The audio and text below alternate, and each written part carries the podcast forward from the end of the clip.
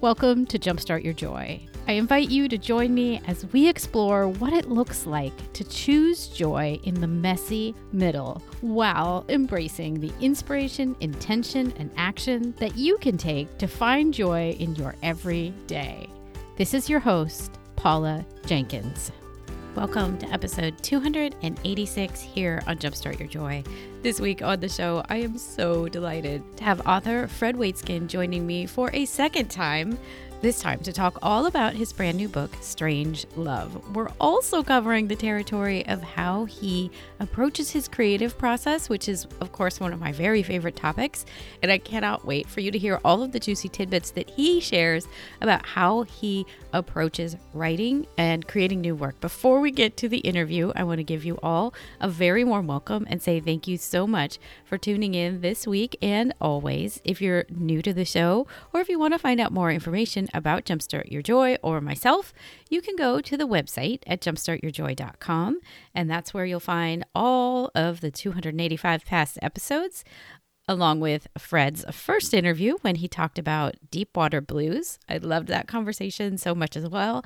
And while you're on the website, be sure and sign up for my newsletter, which comes out each week. And it gives you that little reminder that there's a brand new episode out and you can tune in. I've also been adding in a few of my very favorite things each week with a quick overview of each of them.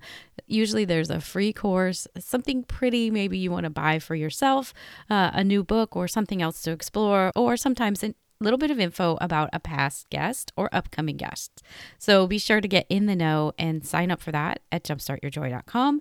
Also, for this one, there'll be some episode notes where I link back to my previous conversation with Fred, along with his books, which include, of course, Strange Love, Deepwater Blues, and Searching for Bobby Fischer, which was all about the story of his seven year old son, Josh Waitzkin, who was a chess prodigy which you might really love if you've been watching The Queen's Gambit. Those will all be in the show notes, jumpstartyourjoy.com forward slash 286. Uh, so, the thing that I love so much about this conversation, and I cannot wait to share it first, it was such a treat for Fred to reach back out to me and ask if he could join me on the show because I think we had such a great time in our first conversation that we knew it would be so much fun to reconnect and talk about this latest book of his. And you'll find that we're talking about two things. One is this really delightful little book, it's about 114 pages, and it's such a juicy little escape from what we've all been through in the last year. I think you're going to love it. It's a great story. It's so well written. And Fred leaves a lot of space for your brain as the reader to fill in some of those gaps and use your imagination and really participate in the story. It was it's really good. the other thing that I love so much is I know so many of you are content creators of some sort. Maybe you have a blog or you write content for your own website or maybe you're a podcaster. And I love that Fred likes to share and talks about how he approaches the creative process. And so Fred is sharing a few of the things that he does to kind of get into the zone or how he approaches the craft of writing. And I, I know you're going to love hearing about how he does intentionally leave room for the reader to participate in the work, how he leaves himself a little bit of a gap in between approaching new projects, and some of the insights that he has around how Ernest Hemingway approached writing himself. There are so many good takeaways from this conversation. I know you're just going to love it. So let's just get started. Welcome back to the show, Fred Waitzkin. Thank you. I'm delighted. I'm so happy to be back with you again. I remember our last talk was a great one. It was a lot of fun. Yeah. And that was about Deepwater Blues. And yeah. that's also a really wonderful book. Thank you. Since we last spoke, of course, a few things have happened in this world. And I'm wondering if you want to just tell us a little bit about where you've been during the pandemic and maybe what you're what you've encountered and what your life's been like. Well, it's been a whirlwind. When the virus became very, very bad in New York, like a lot of people, I became very nervous and I was shut up in my apartment and I was pretty much nervous about going out. And um, I don't want to be too gruesome, but I mean, you know, there were portable morgues on the streets, you know, five or six blocks from my house. It was just, it was like war. It was terrible and so sad. Mm-hmm. And people in my office died. And I realized that my best chance was to get out of the city because it was a very dangerous place to be for that period of time. And my son has a home in Costa Rica. So I, I, I left the city and I went down there for six months and um, I felt safe. I felt comfortable. I felt loved, loved, and and I ran into this fantastic story that I um, turned into a novel. So in the short run, that's what I did. And then when things started to get better in New York, and we were able to get a vaccine, I came back, and I got vaccinated, and I made some revisions on my book, and here we are. I mean, that's yeah. a year very, very quickly. So there was bad stuff, and yeah. and very good stuff. Yeah, I think that's a beautiful explanation of what many of us saw that there was so much hard and yet such an invitation to go inward and look at the things that really matter, even in the midst of loss and confusion and and fear. And now in Costa, you know, things are getting better here. People in New York are starting to take off their masks because they can. And in yeah. Costa Rica, where I just left, things are getting terrible because there's practically no vaccine there. There's no mm-hmm. medication to speak of. The local people who are wonderful are getting sick in, in thousands. So it's just, you know, on the one hand, I, I feel blessed. I've come out of it okay. But people that I care for are getting sick. So it's a difficult time in our, our world today. It really is. And so, so interesting that, I mean, it was so hard here in the United States uh, but then we do have the benefit and the privilege of having a vaccine and other countries are really suffering and i think there's such there's like a deep sense of heartache i think uh, for me for sure about what's going on and how that impacts the global sense of well-being it's really really sad it sure does sure. it's a it's a very amazing time in our lives who would have ever mm-hmm. thought that this was going to happen two years ago right who could have imagined it it's like a Never, world war ever would have guessed it really is. It really is. And I've read almost all Strangelove, and I really enjoyed it. It really it reminded me because it's kind of a short little snippet of a story, and I love that about it. It's not very long. And it reminded me of the work of Penelope Fitzgerald. I don't know if you know of her, but she's a British author and she writes these delicious short stories. Like she's one of my favorites, where you don't get everything and it leaves you this space where your brain and your own experience can kind of fill in the gaps. I don't know if that's what you were going for at all, but I felt like there was a lot of room for the reader to participate in ways that's not always present in written books, but like I could participate and fill in some of the gaps with my own experience. That's uh, was that any of your intent? that's frankly speaking, that's an astonishing perception because I've written about this subject, mm. and and part of my prose style is is that I, when I work with young authors, I, in fact, I was having dinner with a very, very talented young writer last night who was writing a novel, terrific, terrific book, and I was urging him to um, not be afraid to take off, take out sentences and paragraphs, because as I explained it, I think that the, the reading process, in its in the deepest, best sense, is a kind of duet between the reader and the writer, and the reader does. If it's a good book, the reader does a lot of the writing. So your perception is very interesting to me because it's part of my, my style is to leave the gaps so that the reader is a participant rather than crowding every moment with more and more and more words. I tend to take out words and sentences and paragraphs mm. and let you, you participate. I think that's uh, it, it, pleases me that you that you noticed that. Mm. yes. Well, and it was I felt like this was even more open than Deepwater Blues. And I, I couldn't explain it. It felt like there's a dreamy quality to this book and the way that you've written it. And there's very much, I mean, I know from our last conversation that you tend to pull pieces of reality in your own life and, and stories you know from living them into your work. And I felt like this book, more so than the, the last one, had that very, that had that sense of like, I could feel like I was weaving in and out of like, is this real? Is this, is this reality? Is this just memories? Is this, you know, is this the characters themselves? And I don't know. Is I guess my first question is the main character who does he have a name?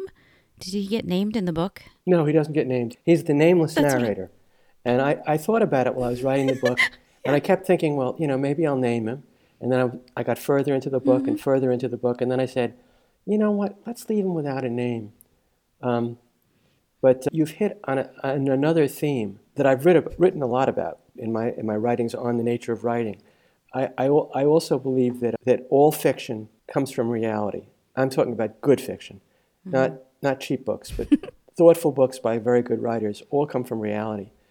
And I, I've made a little video that I'll put out on the internet on this subject. But, like, for example, one of the characters in the novel is, is Rachel. She's the female character, the younger Yeah. woman, right? And I've had this idea for a long time that, well, I've known people over the years that are fantastic storytellers. You know, you, you meet someone that works in a coffee shop, you know, or as a fisherman or, or works as, as an exterminator. I name that because there's an exterminator in this novel. And you sit down with this person, and all of a sudden, he, starts, he or she starts to tell you a story. And it's like you're listening to this great story that this person is telling you who's not a professional writer.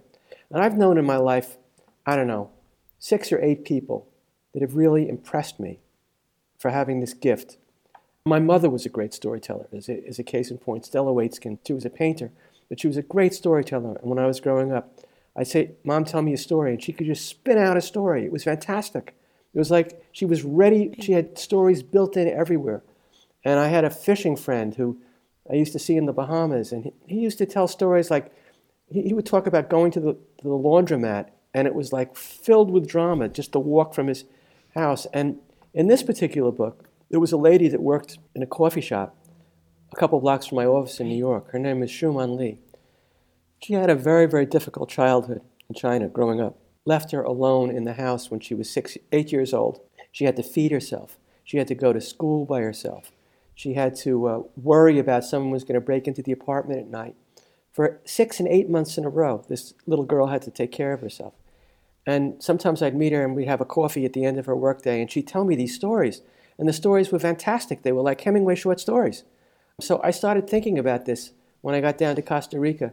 Wouldn't it be interesting if, if the character, you know, because I sort of had this idea about this town. I was exploring down there, and I was going from one little seaside village to another, and I found out that these villages were so interesting. They had um, very unusual histories, and they had different sexual mores than we used to. I mean, bisexuality, for example, was common down there, and and like illnesses were treated with voodoo, you know, instead of doctoring, and the rules were all different down there. But anyway, this woman, this fictional woman in this fictional town that I call Fragata, is a natural storyteller. And so she tells a story to this guy that goes down there that mesmerizes him. And through her storytelling ability, he falls in love with her. So that's sort of where that came from. Getting back to your point about the relationship between nonfiction and fiction. I mean, I think that, like, if you look at most of the great books that you know that you like, I mean, if you think about an Ernest Hemingway novel, for example, uh, if you think of The Sun Also Rises, in the first draft of that novel, Hemingway called each character by the name of the person who he was writing about. And then in his later drafts, he took out the names and put fictitious names in. This is true about most good writing, so it's certainly true about my writing. Well, and I love that you just shared about that the woman from New York because her story's in there twice, right? Part of it sounds like it's the little boy and how he was left and he would cry for his mother when his mother Sandra when she was leaving and he didn't Right. want her to go. That sounds Right. like the little girl version of who you're speaking of. Is that is that possible? You know, I'll tell you something. Mm-hmm. You're hitting home runs with me today because I hadn't thought of that. I hadn't thought of that, but probably that's where Yeah. it comes from. Honestly, when I was a, a younger writer, I was a very slow, mm-hmm. meticulous writer. I worked on paragraphs for days. But as I've gotten to be an older writer, I've learned the value of writing quickly. And, I, and I've learned that if you have an idea of where you want your story to go, and you don't ponder over it, but if you just write it very, very quickly in the first draft, there's a rewriting to be done. Yeah. You, you find some stuff inside yourself that you didn't realize was there. And so part of the writing process comes from a preconscious place. Now, this point that you just made is very interesting. I hadn't thought of it, but probably that's where it comes from. It's very cool, right? Possibly. Yeah, that is really cool. It felt like there were pieces, and maybe it's just the lens that each of us has that we bring to this book, but I felt like while the pandemic is not in the book, like there's no, no, no reference to it, it wove its way through in the most nuanced ways. And the little child, oh, this one's heartbreaking too, but I felt like that little child, I could see children who have had to be, you know, at home doing school and maybe their parents had to leave because they're frontline workers of some sort. There were so many children being left at home just to be on Zoom and do calls with their teacher. Like I saw that little boy in, you know, the the public, you know, the, in the American public this last year, and that like broke my heart. And the other one that got me, um, you mentioned the exterminator. there was a line about how the uh, so the main character for for the audience, no spoilers, but does go work as an exterminator and puts on the suit with the the goggles and the mask and the headband, and I thought there is a dance right here. There's a fine line between someone exterminating and all of the you know the protective materials we're putting on to keep ourselves alive. Like I don't know, but I was that there for you when you wrote about the exterminator and what he was wearing? I can't say that it was in the front of my mind when I wrote it, but mm. we're teaching a course now on unconscious writing. You know, I mean, these are very interesting points, and I and I certainly wouldn't deny that it was in the back of my mind. I mean, I, I can't say that I was thinking about it when I wrote that character. To talk a little bit more about the exterminator, which gave me great pleasure to write, I thought it was, I don't know if it struck you this way. I thought it was kind of, I thought it was kind of funny. Yeah. My mother used to sing this depression song to me, which I, I won't be able to think about the words now that I'm doing this interview with you, but it's something like, you know, the refrain is, Buddy, can you spare a dime? And the song yes. has to do with, once I built a railroad, now it's gone. Buddy, can you spare a dime? The point being that, like, in life, there's an arc that befalls many. You know, that you have great hopes at a certain point in your life, and if you're lucky, you achieve a certain kind of success. And then, very sadly, a fall takes place. And it's, it doesn't happen to, mm-hmm. to everybody, but it happens to many people. And in terms of the, the narrator of this book, and I don't think I'm giving away too much. I have to say a few things about it, right? I mean, I'm not, not going to give away too much. The narrator was a successful author as a young man, and then he dried up as an author.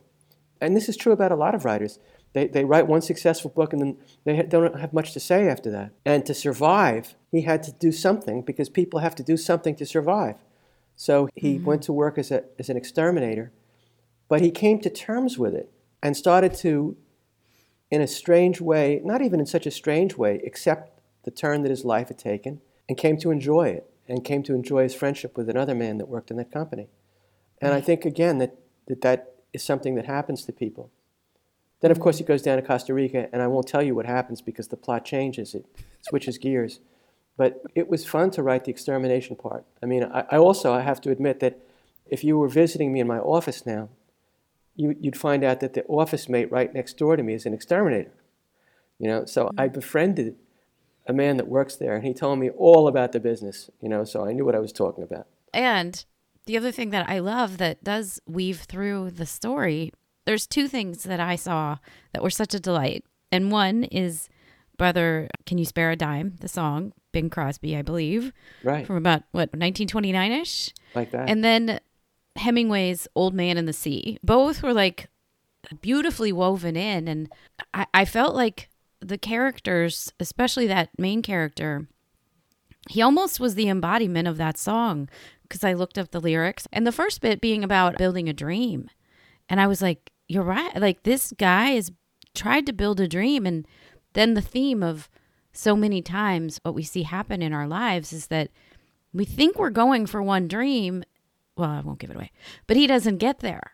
But then the dream changes and we realize maybe what we find and what we have is, I don't even a better fit or more beautiful, or it didn't need to be the size that we thought it needed to be. And I feel like the main character kind of lands in that space. So it was really neat to see that song come on through. And lovely to hear that your you said your mother loved that song. She used to sing it to me when I was young. She had a sense for the beauty and the tragedy of life. You know, she was a she's a, she was a very remarkable painter and sculptress. She did many great sculptures. Her work is in museums everywhere. But she was a real writing influence to me. She wanted me to be a writer, and she kind of cultivated that from when I was a young boy it was a delight to see that weave its way through. Because it also feels a little bit like, I mean, you kind of mentioned that this feels like it's been a world war, kind of in magnitude and loss. And it felt like that was also a song. I'll link up to it in our episode notes so people can take a listen. But it felt like the kind of song that kind of has an echo for us now, just in the idea of we'd been in such boom times and now things are very, very different. So, yeah, it was kind of satisfying to see it in there.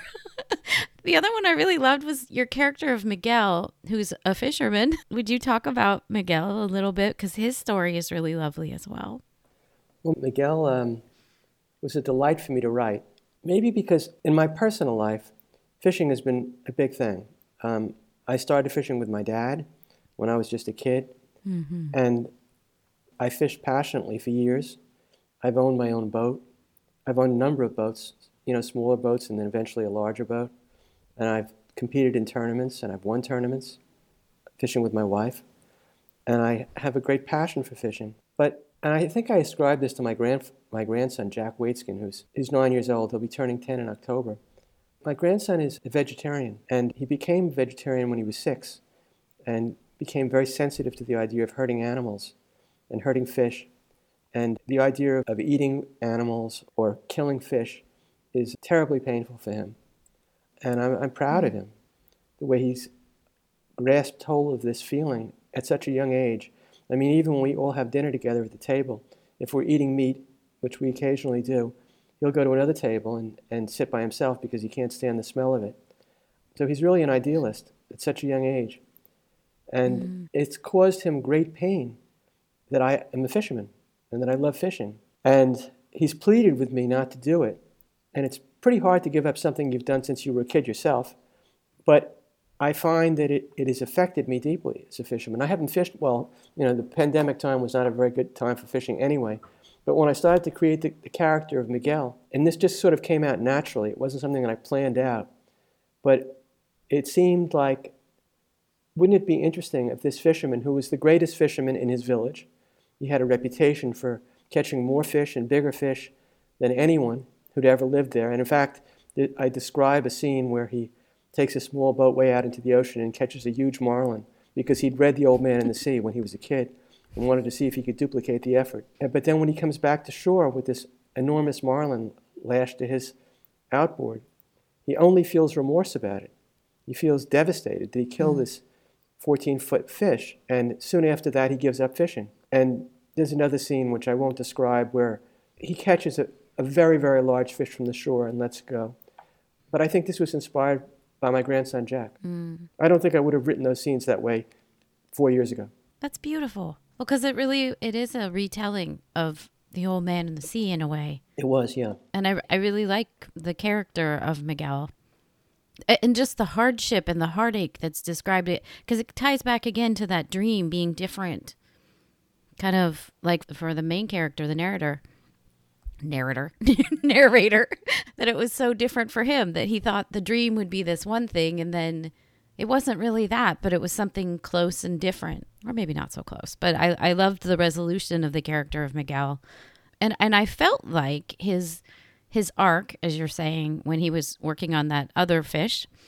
I really loved the imagery that you put forth of how he he right. had the premonition that there was something there that he was supposed to go get from the sea and then kind of the sparkling like the oily water and the the sparkle on the water of the little feeder fish and all of that i felt like it was this really interesting parallel to some of there's a lot of sexuality in the book which was interesting as well but it almost felt like the way that that had happened was it was kind of like the flashes on the water like you noticed it first but the sexuality was actually there was something deeper to it because it seemed like the character, um, is it Rachel? Like she really wanted something deeper, just kind of like the fish was deeper under the water than the flashy delights that maybe the narrator saw at the first. But I really, I don't know if that was meant to be a parallel, but it felt like it really was. And that many times our dream, we think it might be the sparkly thing up top, but it's actually the thing that's way below it. It's so true. I really, I really appreciated that scene. You know, yeah. when you write a book, it's so strange when a smart reader says things about the book that you've written that you hadn't quite thought about. You know, a couple of readers have said to me, "There's, there's, there's, there's a lot of sexuality in this book." I wouldn't have thought. I wouldn't mm-hmm. have thought. I wouldn't have thought so. If you'd said, if you'd said, to, to, if you'd asked me the question, other than the fact that I've heard it now a few times in the last 2 mm-hmm. weeks when people have talked about the book a little bit, I wouldn't have said that. I, I wasn't aware of it. I knew there was some sensuality in it, but I don't think of it as a sexual book. But I guess it's there. I think you're right about Rachel. I think Rachel is looking for something deeper, something that's below the skin. Mm-hmm. I think that's very fundamental to who she is. Yeah, she's a real anchor. I like her. No pun intended. Everything else kind of swirls around her, even. I liked her a lot. And the sexuality in the book is interesting because as a reader, it's there and present but then it, it quickly drops away. I mean, the first of the book, I thought, oh, is this what this is going to be about? Keep going. And, and no, not really at all. But I think that's also interesting that you wouldn't have seen it as the author. But I think that kind of goes to that, like you were writing kind of from that. I think you even said in the last interview about something about a preliminal place, like of it's not really like you're like I've sat down to write this thing. It's more about here's here's the story as it comes through. I, I, I remember many years ago in the Paris Review, maybe 25 years ago, I read an, an interview with Ernest Hemingway, and he said that I, I, I kind of learned to write from Ernest Hemingway. I, my mother gave me The Old Man and the Sea when I was 10 or 11 years old, and I read it in Life magazine where it was first published, and, and that's where I learned what great writing could be, and I fell in love with it. In this interview, Hemingway said that every time he sits down to write, he tries to write better than he can write. Think about that. Every time he sits down to, to compose a paragraph, every day, he tries to write something better than he ever wrote before. And I guess I was in my middle 40s or 40 years old when I read that. I tried to figure out what he meant, and I, I couldn't figure it out. It just didn't make sense to me. But about 10 years ago, I figured it out. And I alluded to this before at the beginning of our talk when I talked about fast writing, because what I came to understand is that if you, if you write very quickly without thinking through every sentence before you write it, then you, you're able to get to a, a pre-verbal place in yourself and make discoveries that are deep in you that you never would have found if you consciously labored over each paragraph and said, okay, now in this paragraph I'm going to write this, this, and this. In the next paragraph I'm going to write that, that, and this. If you just let it flow, so like when I wrote this book, for example, let's say I didn't really have formal chapters in this book, but you can t- delineate chapters kind of like little marks on the page. If you look closely, you can see mm-hmm. they're two and three page mini chapters. And like for a mini chapter on a three by five card or on a piece of paper, I might write two sentences. This is what I want to cover. And then I just let it rip. Mm-hmm. I just let it rip I, without mm-hmm. any idea of what was going to come. And that's where I've, I've found in the last eight or ten years that I've made great discoveries in the writing not thinking it through so much, trying to let it come from down down deep. You know, sort of like a blues player, you know, or a, jazz, a great jazz artist. Yeah. So yeah, that's become an I important like part of my style. Now, Jack Kerouac, you know, yeah. I don't want to get too much into writing mm history. Jack Kerouac talked about that, but he pretended that he never rewrote. I don't, I've never believed that was true. I believed he wrote very quickly and then he worked very hard on his sentences afterwards. I do. I take those fast paragraphs and work on them yeah. until I have them the way I want them. And isn't that interesting? Because I think then there's when it's a fast write, then there's the obviously your your work on it, but it also does leave some of that room for the reader. I, I would think you know if you're toiling over every description and getting it just perfect, you know, so that you can control the whole scene, then it doesn't invite the reader in as much. That might be more Dickens. you know, that, that man really loved a good. Here it is. Right. Let's describe it over five pages. which is is also an art, and his foreshadowing, of course, was way way different. But interesting to really see where people probably where their their own love of the art was. Right. One of the things that I really loved uh, was there's also a moment from the narrator uh, that you wrote or he wrote As a writer, I always found love relationships with unequal measures of attraction and commitment most interesting. And I just felt like this was like kind of a little wink from Fred Waitzkin going, I'm here. It was almost like the fourth wall dropped. I don't know if there's a fourth wall. there is in film, but like that dropped for us. And we could see that there's a narrator, but there's also a writer. I don't know if you want to talk about that moment a little bit, but it it felt like some of the aha moment for our narrator. I mean, your, your reading of it is, is equally valid to my writing of it. What I meant was m- perhaps more literally what the word said. In other words, I've always found disequilibriums in relationships more interesting to read about or to write about. Maybe to live them, mm-hmm. it might be more painful. The narrator's relationship with Rachel is certainly a painful relationship to a certain extent.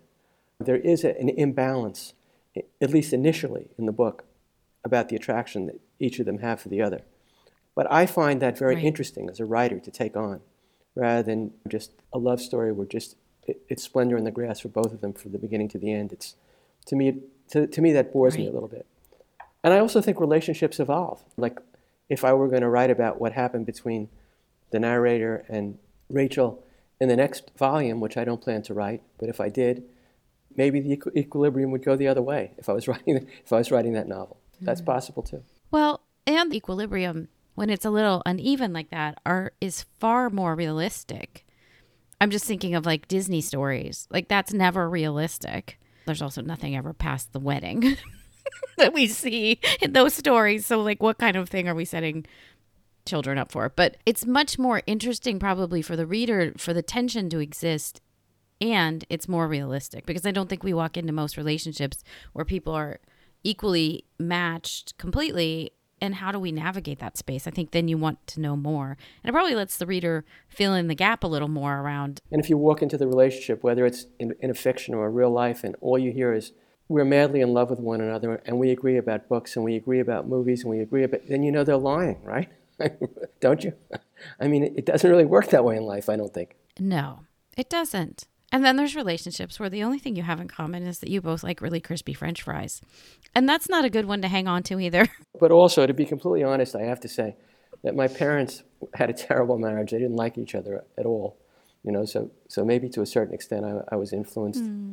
by that in terms of, you know, my predilections in terms of writing about relationships. Do you see a second installment of, of this story? Is there something else there brewing for you? You know, I have no answer to that. I have writer friends, and as soon as they're finishing a novel, they're ready to start the next one. And while they're finishing a novel, Yeah. they already have the next one half plotted out. And I've never had that gift. Like, I've always found that if I try to, hmm. to, to write the next novel, as soon as I finish this one, I end up writing the same novel that I just wrote again because the pages are still in my mind. I might write a similar Yeah. chapter that I've already written. I need to leave a gap of time. And then for me also, hmm. Writing, finding the subject for a book, it doesn't have to be a novel, but let's call it a novel for this conversation. I have to fall in love with it. I have to fall in love with the story. If I don't fall in love with the story, you won't fall in love with the story. So it's always a, it's always a challenge, and it's sometimes a difficult challenge for me to know what's coming next. I don't really know what's coming next. Is it possible that I could write about those characters in a second installment? It's possible. It's not something I'm planning to do, but it's possible. I find that to be interesting because for sure this one and Deepwater Blues have a similar feel to them. They seem to take place in the same kind of space and time, and maybe that's the connection. Like it's a space that you love so much, and and so those pieces come naturally. It's super interesting about the gap. I'm also just thinking about that from a creator con- of content kind of space. That you know, as a podcaster, I do my own shows of my own content too. And sometimes it, the ideas do come fast and easy and it's like i can just write them down and then i've got three episodes. And then there's sometimes where i'm like i got nothing.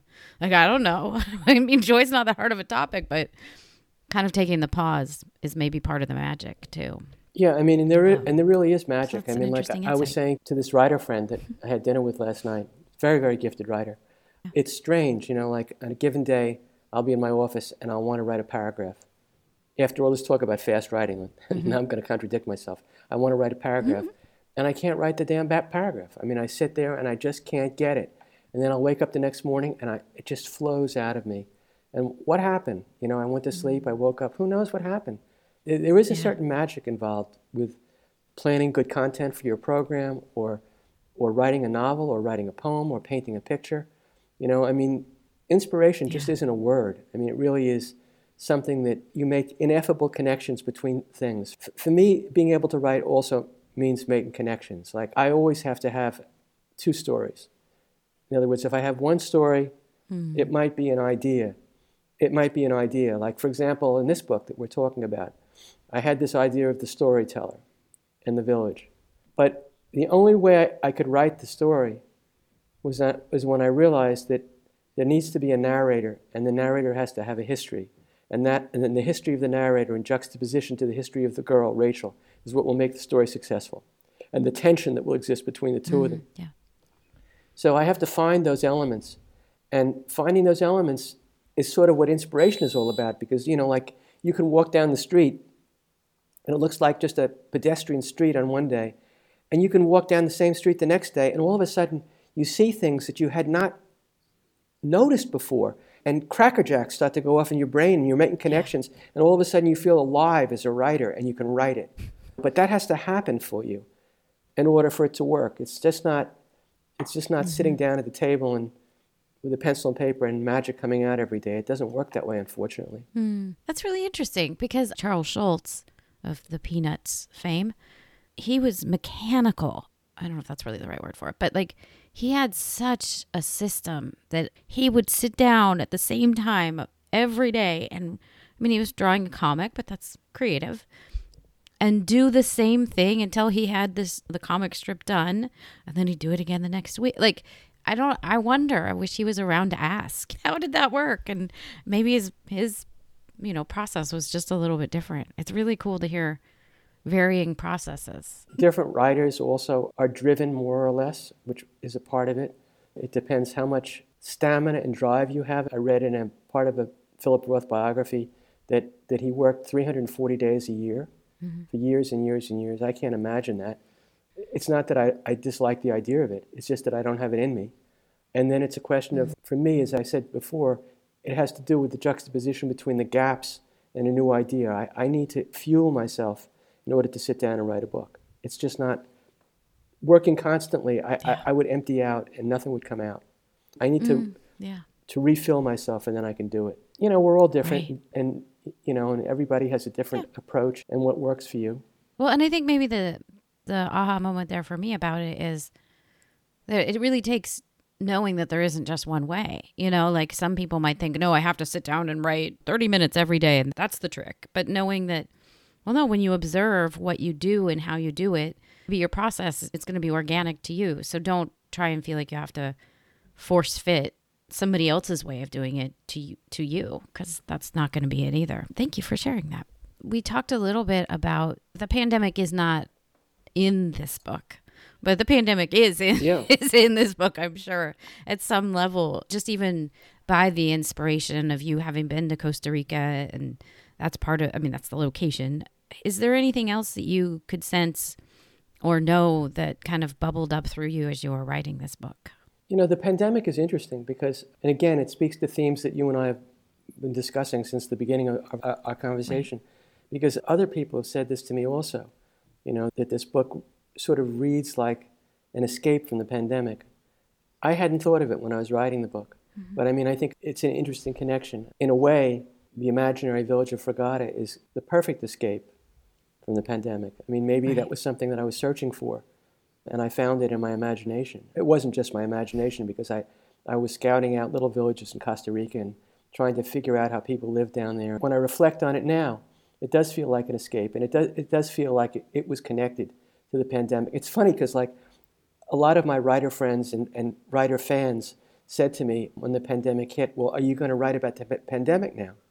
And I said, No way. And people said, Why? Yeah. I said, Because everyone's going to write about the pandemic. All writers are going to write about the pandemic. I, I, I don't want to.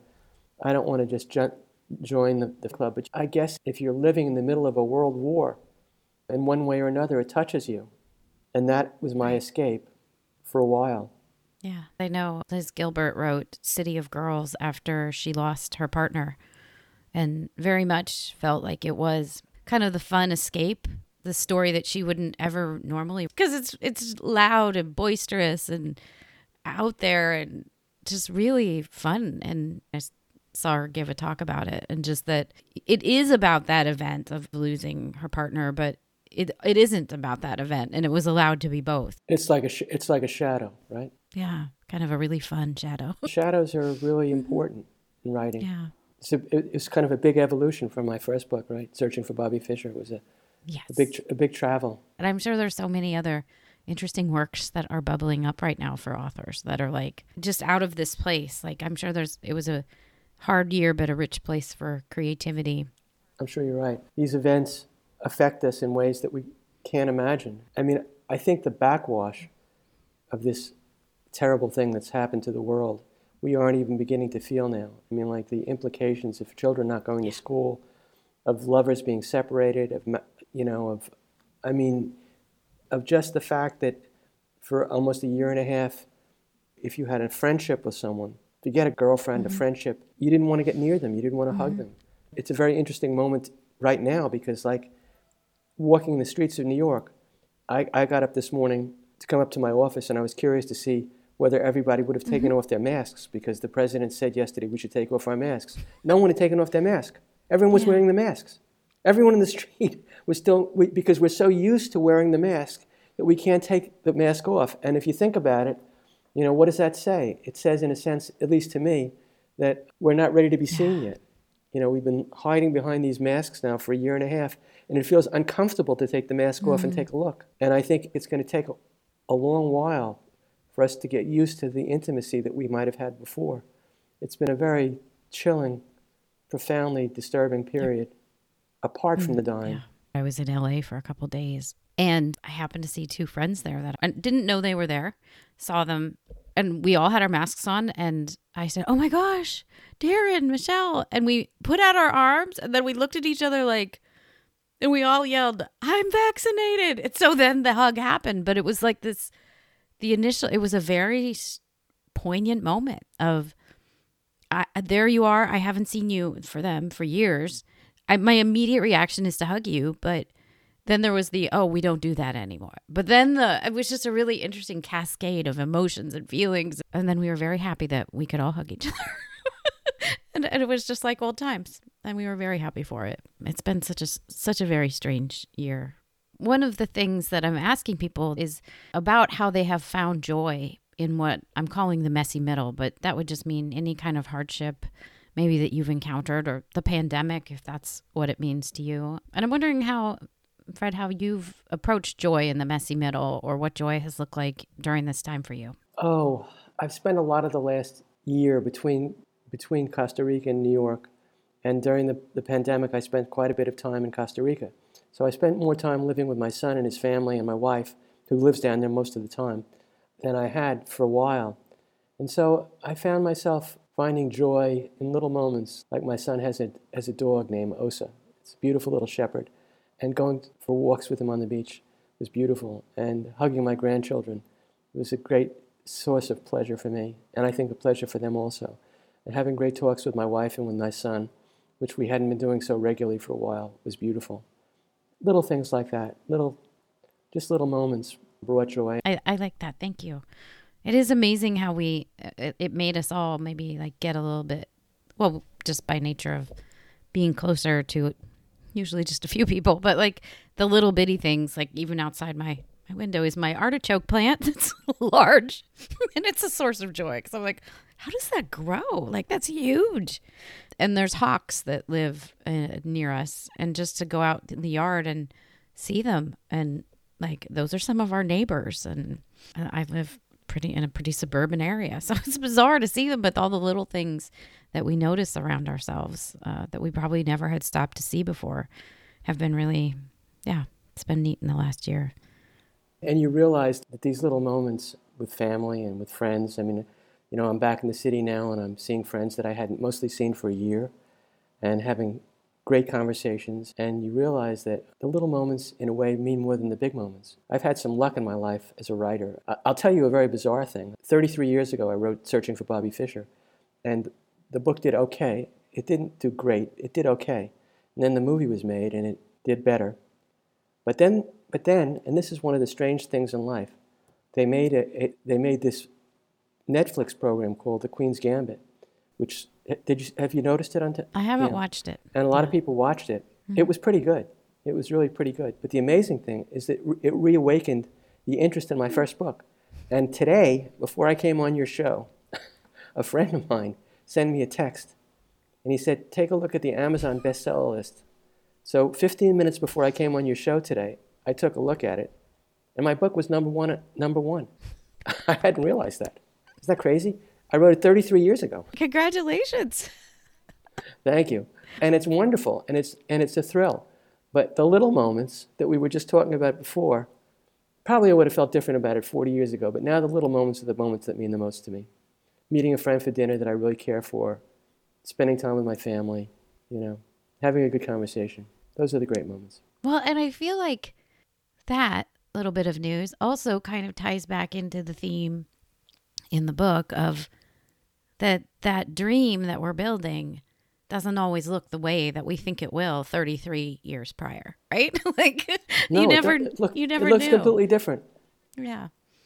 When you're just starting out as a writer, you know, you think that if you have some enormous success, it's going to make your life really the greatest life in the world. you know? Yeah. And it doesn't.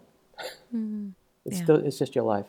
Well, if some find um, Strange Love or Deep Water Blues or Bobby Fischer, where would they go? I think the best place to, to find them is, is, is on the internet. Of course, you can get searching for Bobby Fischer in most bookstores, but it's always sold at good dis- discounts on Amazon and BarnesandNoble.com. They all carry it. And I hope you read it and like it. It was a great pleasure writing it. Yeah, it is. A, it's a good one. And it was a delightful thing talking to you about it. You made such interesting points, really. Thank you, Fred. Um, it's been a real treat to get to have you on and talk to you about it. So thank you for joining me. thank, thank you for asking me. Fred, thank you so much for joining me this week on the show. It was such a treat to be able to speak to you again and to go over some of this, some of the little nuances of this book. It's such a delight for someone like me to be able to speak to you about a book that I really enjoyed reading. So, if you want to find your own copy of Strange Love, You'll find a link in the show notes at jumpstartyourjoy.com forward slash episode 286. And of course, there you'll find links to the first conversation that I had with Fred about Deep Water Blues. And you'll find a link to Searching for Bobby Fischer, which is the book that he referenced at the end that's all about chess. And while you're on the website, be sure and sign up for my newsletter. Or if you just love this podcast so much and can't get enough, if you are not yet following me on Apple Podcasts, Spotify, anywhere that you get your podcasts, be sure and hit that follow button so that you'll get these episodes each week automatically delivered to your ears. So, next week on the show, you guys, th- these are a couple really good weeks. I'm so excited to be joined by Sonya Renee Taylor, and she is, of course, the author of The Body is Not an Apology. It is such a treat to get to have her on the show. She has also just released a brand new workbook that goes along with that original book and an updated version of The Body is Not an Apology. And so she's coming on, and we're going to talk about mm, some good stuff about how to determine is joy just joy in the moment or is it joy that's good for all of creation and all of humanity? We also talk about how the Genesis story in the Judeo Christian belief system kind of sets us up for tricky territory because it's all about how we can't trust ourselves and how do we get past that to be able to dive into radical self love. And so I know you're really going to love this conversation with Sonya, and I cannot wait to share it next week. So be sure and come back for that. And until then, I hope that your days are filled with so much joy.